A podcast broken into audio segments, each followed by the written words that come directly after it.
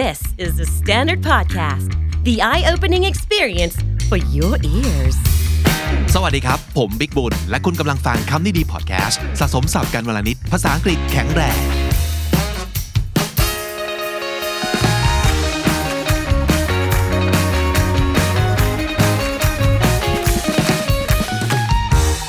This is Kum Nee Dee featuring. My name is Vic and welcome to the show. Today we've got a great pleasure to talk with the ambassador of the United Kingdom to Thailand, Mr. Mark Gooding. Welcome to the show. Thanks very much for having me. Thank you so much. It's such a pleasure because I've heard great things about you. Okay. Yeah, so um, thank you so much for having us here. It's good to be here. Okay, all right. So, um, are you used to Bangkok's or Thailand's weather yet? It's pretty hot out here today. Yes, I mean, this time of year is particularly hot, but I'm, I'm pretty used to it, to be honest. Um, Yeah. It's not my first time living in a hot climate. I used to live in Sri Lanka and Cambodia.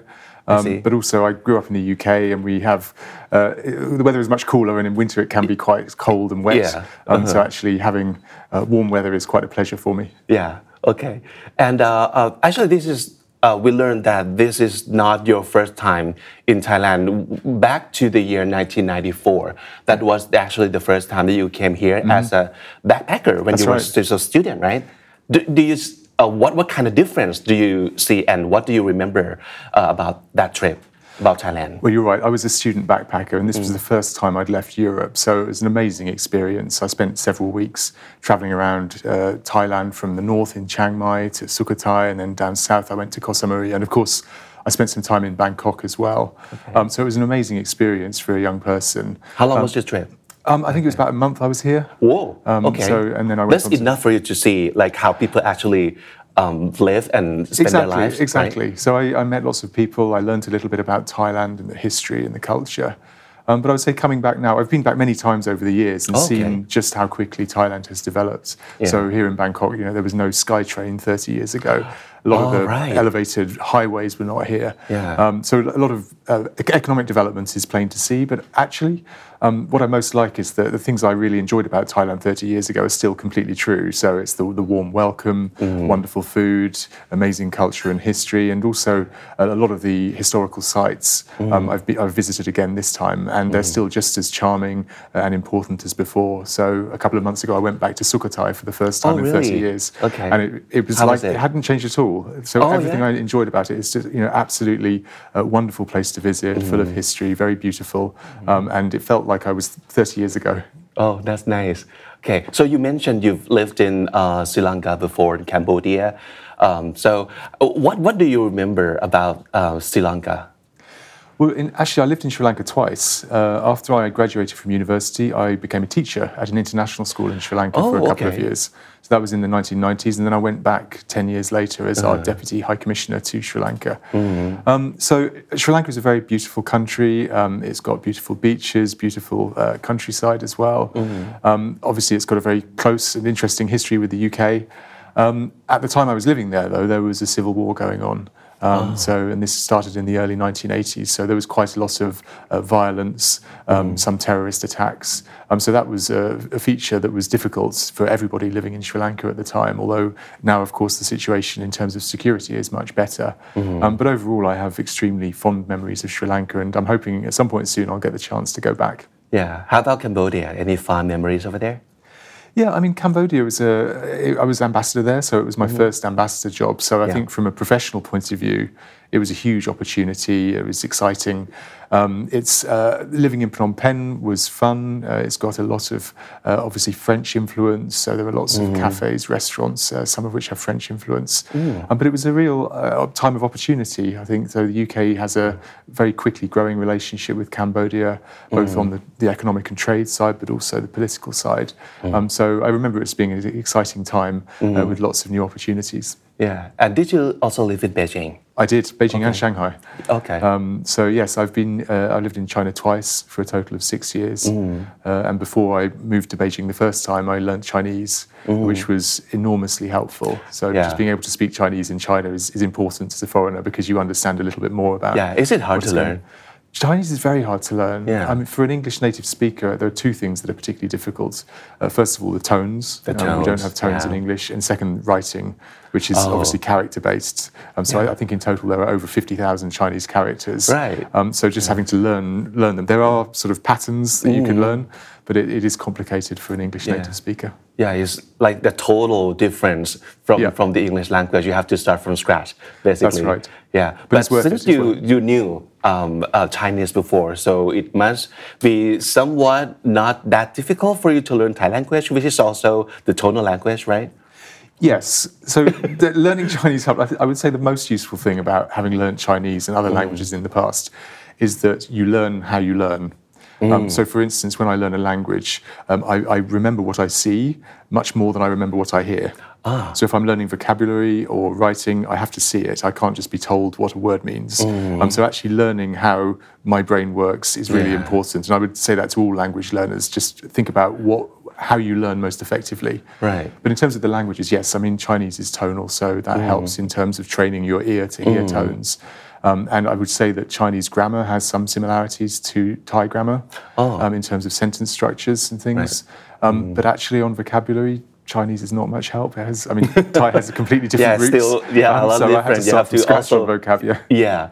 Okay. So, how long have you been away to uh, from from the UK? Especially, have you been back to the UK since the Queen passed? I have, yeah. So I was back in uh, late October, early November. Um, I usually try to go back two or three times a year. Okay. Do you see any difference um, now that you have the king? And um, yeah, it's a huge change in, in so many years.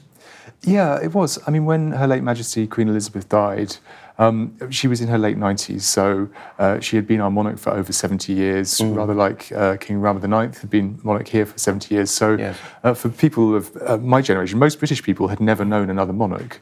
So, it is, of course, a huge change. And what really struck me being here in Thailand was the amount of affection uh, and affiliation that people expressed. So we had literally thousands of people coming to the embassy to pay condolences, uh, and I received uh, many senior politicians, business leaders, members of the royal family uh, who paid condolences as well. So I think around the world there was a real affection for Queen Elizabeth um, and a real sadness at her passing. Um, we now have King Charles III, um, which uh, I think we've got a coronation on the 6th of May, so that will be a moment of it's coming celebration. right up. Yeah, so Yeah, I think there's on um, the 10th, uh, on the 6th. the sixth in, in, London. We're having an event here in Thailand on the tenth. yeah. but this so you don't be, get to go back to I won't go back to the. UK for the coronation, no. But um, we hope to welcome VIPs from around the world. But this will be a moment of celebration for the UK. Mm-hmm. Yeah. It will be about celebrating the diversity of the UK. We have a very uh, diverse and cosmopolitan society. Mm. It will be a moment to celebrate sustainability. This is a real passion of King Charles III. Yeah. So environmental protection, making sure that we live in a sustainable way, Mm. um, but also celebrate all of the UK. Um, you know, Scotland, England, Wales, Northern Ireland, uh, the component nations of the UK, and Mm. we celebrate uh, that as well. So I think uh, this is a real moment for the UK to, to celebrate and look forward to the future. Yeah. So what else is going to be special about this coronation in particular? Well, the most special thing, to be honest, is the fact it's the first one in 70 years. So most British people have never experienced a coronation before. So I think, uh, as I say, it'll be a moment of celebration. People will watch uh, with interest from around the world. Um, and we'll think about the future in terms of how the UK develops, uh, as well as our relationships internationally. Um, as well as the main coronation ceremony on the 6th of May, there are other events in the UK. There, there'll be a big concert uh, on the 7th of May. There's an event for volunteers on the 8th of May. So there'll be different elements over the, the long weekend. Tell us more about the volunteer on the Um, I don't have the details to hand, but as I Okay. say, it'll be an event to encourage people to volunteer and demonstrate Oh, what they've done. So uh, this also is a very uh, something we like to encourage in the UK. People are contributing to society and their communities. Okay. And what's going to happen on the 10th right here in Bangkok? We'll be having a, celebration here in Bangkok where we will invite uh, contacts of the embassy uh, to celebrate. It'll be a reception type event, um, but obviously it'll be just after the coronation, so we'll be able to enjoy some images uh, and sights of the coronation itself. Wow, okay. It's going to be nice to. It should be. Okay, yeah. So um, we learned that you actually went to um, Oxford University and you've got a master's, master's degree in modern languages. So, how did you go from there to being an ambassador in Bangkok? Okay, well, it took a while. It's not something that happens quickly, I would Yeah. say. Um, when I graduated, as I mentioned, I was a teacher for two years in Sri Lanka, and then I worked for a year in a pharmaceutical company. Um, but I was always, And, and back then, at the time, do you see yourself as an ambassador or diplomat? a, a diplomat, yes, ambassador, possibly, but I wasn't sure. But I mean, the main reason I applied to join the British Foreign Office was I was very interested in international affairs. I liked travel and living overseas. Okay. I was interested in politics as well. So um, it was a good match for my interests. And, and that match was to be a diplomat. I didn't join the Foreign Office and think, oh, I'm going to be an ambassador. Okay. Um, But I think uh, over the years, I've done lots of jobs in London, focused mo- mostly on Europe policy. I've done lots of postings in Asia as well. So I've developed some regional knowledge of this part of the world. Um, and as you gain more experience in different jobs, uh, you can take on more responsibility. So I've, I've done sort of team leader roles, I've done deputy ambassador roles, I've done director roles in London. So um, you build your experience. And um, for me, Thailand was a, a very good match given my regional experience. So um, I think everybody can feel the same way that the world is changing so fast nowadays. So I, I guess it should be a lot different being an, a diplomat uh, or an ambassador now compared to 10 years ago. So has your job changed a lot? Yes and no. I mean, the, the key elements of being a diplomat are to understand your the country where you're posted and to engage and influence people. So that I would say has not changed, but obviously there are new trends uh, which affect the life of a diplomat. So in my career over 20 years in the Foreign Office, uh, we've moved to 24/7 media. So it is no longer the day when there's a sort of flurry late afternoon to prepare for the evening Yeah. news bulletins. You've got to be responsive to the media uh, all day and deal with uh, information that's shared on social media, for example, that uh, you need to monitor and respond to as appropriate. But other, there are also other trends globally. Um, So, you know, the, uh, climate change is one issue we focus even more on now than we did 10 or 20 years ago, although it's been a priority for some time. We have technological developments. So, for instance, we do a lot of uh, cooperation here in Thailand on cybersecurity. Uh, this is a very new area of work, uh, but very important as we protect our national infrastructure and data. Um, so there are lots of new trends as well as uh, and on technology uh, that we need to work on. So it, the, the substance of what we, we focus on is evolving all the time. But as I say, the basic skills of diplomacy, I think, are still true. and also a lot more conflicts in the world today. So does it mean your job is more critical than ever? I think so. I mean, there are a lot of very pressing conflicts, and most immediately there's the awful conflict in Ukraine after Russia's uh, illegal invasion. So I think the, the job of diplomats is very important in terms of you know, where there are conflicts, understanding the drivers, and try to um, uh, address conflicts in a way that is is right. And by right, I mean in line with international law, which is, is very relevant to the situation in Ukraine, um, but also in a way that's going to be sustainable, so that a conflict, you know, the, the underlying issues can be addressed. So I think the skills of diplomacy are uh, as important as ever. And um, there are a lot of talk out there about uh, the technology threat. I mean, a lot of people uh, start asking, can my job be replaced by AI or mm-hmm. something like that, something along those lines? Do you think your job can be replaced by AI? Well, it's a very topical question, of course, and I, I do mm. think AI has demonstrated that there are certain tasks mm. that you know can be automated very effectively, especially mm. if they involve processing large amounts of data. But I don't think the job of a diplomat can be uh, replaced by AI. I think AI can assist the work of diplomats Sure. in terms of processing data, as I said, Of course. um, and you know providing information. Um, but being a diplomat relies on judgment. Um, it relies on relationships uh, and it relies on uh, emotional intelligence as well, understanding what people feel. So you, you mentioned conflicts. Yeah. Um, it, it- I, I don't think there are many conflicts that can be solved purely through sort of rational data Right. provision. You actually need to understand, you know, sometimes issues of emotion, of identity, um, of history, um, which I think uh, diplomats and humans uh, are best able to do. Yeah, yeah, we still need human touch. Yes, yeah, exactly. yeah, for that, right? Okay, so um, besides your work, what do you do for fun? I do lots. Um, so I like to do sports. Uh, I'm a keen runner. I like swimming. Oh, yeah. Um, so I love running here in Bangkok. Uh, I like music as well. So I play the piano in London. I'm a member of a big choir. Okay. Um, and I really like traveling. Oh, good. So, uh, how do you and your husband Chris spend time together? Well, sometimes doing the above. So, I mean, in, in Bangkok, we like to go out and uh, love walking in the park, uh, love uh, trying different food, Thai food, um, but we really love traveling as well. So, when we get the opportunity, we travel around Thailand. Um, we like to travel overseas as well as much as possible. Okay. So if I ask Chris, is it hard to be a life partner of an ambassador or a diplomat? What do you think he would say? Uh, yes and no, I think. um, clearly, uh, when you have to move overseas with your partner's job, there are challenges. So it's, you have to you have the upheaval of moving. It has implications for your own career. Um, you have to sort of start again each time you move. So that is very challenging. Um, also, when we get to a new country, I have a very full schedule, Yeah. um, and for a partner of any diplomat, they sort of have to find their own lives in a different way. Um, but obviously, there are opportunities as well. So, as I said, we love traveling, we love living overseas. So, the experience of uh, being able to get to know different cultures, different countries, uh, and, and see them in quite a different way from a tourist, because obviously, we're living in different places and uh, see a little bit behind the scenes of what goes on. I think that's fascinating and something that he enjoys. Yeah. And uh, now you've been in Thailand as an ambassador for about two years, right? That's right. And you have another two years. Yes. Yeah. So you're right in the middle. Yes. Okay. So what do you expect your next two year going to be like? I think they're going to be great. Yeah. Um, so when I arrived two years ago, uh, it was 2001. So we were in the middle of COVID. There were lots of restrictions around the world, including here in Thailand. So that was a rather challenging context in which to start. Uh, last year, of course, the uh, restrictions started to ease. So uh, we've had five British ministers visiting in just over a year. Um, we've got real ambitions for the UK in this region. Um, we want to build and strengthen our relationships with all countries in the Indo-Pacific, including uh, Thailand, on both economic and security issues. So there's a lot of enthusiasm from the UK side and UK government uh, to build the relationship. And, and I think there are huge opportunities in the next two years. Um, we've got uh, opportunities on the trade side. So last year we set up a joint economic and trade committee, which is looking at how we can uh, tackle market access barriers in both directions. Um, there's huge opportunities on the political side.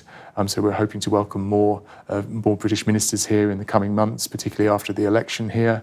Um, there's uh, opportunities for collaboration uh, on all sorts of security issues. I, I mentioned cyber, there's counterterrorism, defence, regional security is a big issue with the situation in Myanmar, for example. So um, I think it's, you know, th- there's a real appetite on both sides to uh, engage more and build, you know, practical cooperation that benefits all of our citizens. And on the personal side, what do you want to do or try or get done in, in Thailand before you you have to leave?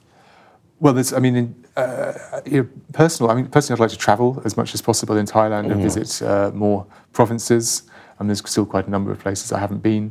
Um, but also, I feel that for me, the sort of professional goals are, you know, a big part of why I'm here. So, uh, you know, building the relationship between the UK and Thailand, as I say, is something where there's huge opportunities that will really, uh, I really would like to take forward. Yeah. Uh, if you can say something in Thai to Thai people who are watching right now, what would you like to say to them? เอิ่มผมชอบพูดกับคนไทยเอ่อผมพยายามพูดภาษาไทยนิดหน่อยชอบชีวิตในประเทศไทย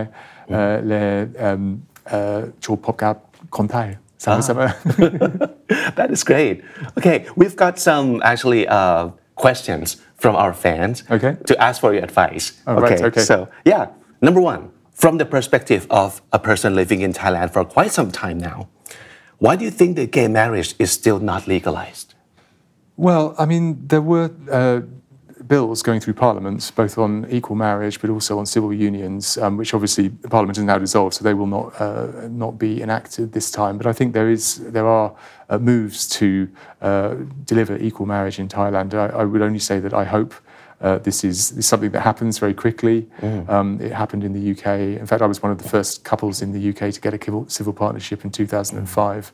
And then about 10 years later, we introduced equal marriage. And it makes a huge difference, both in terms of legal rights, but also in terms of uh, social recognition uh, of partnerships. So I hope it's uh, something that happens in Thailand very soon.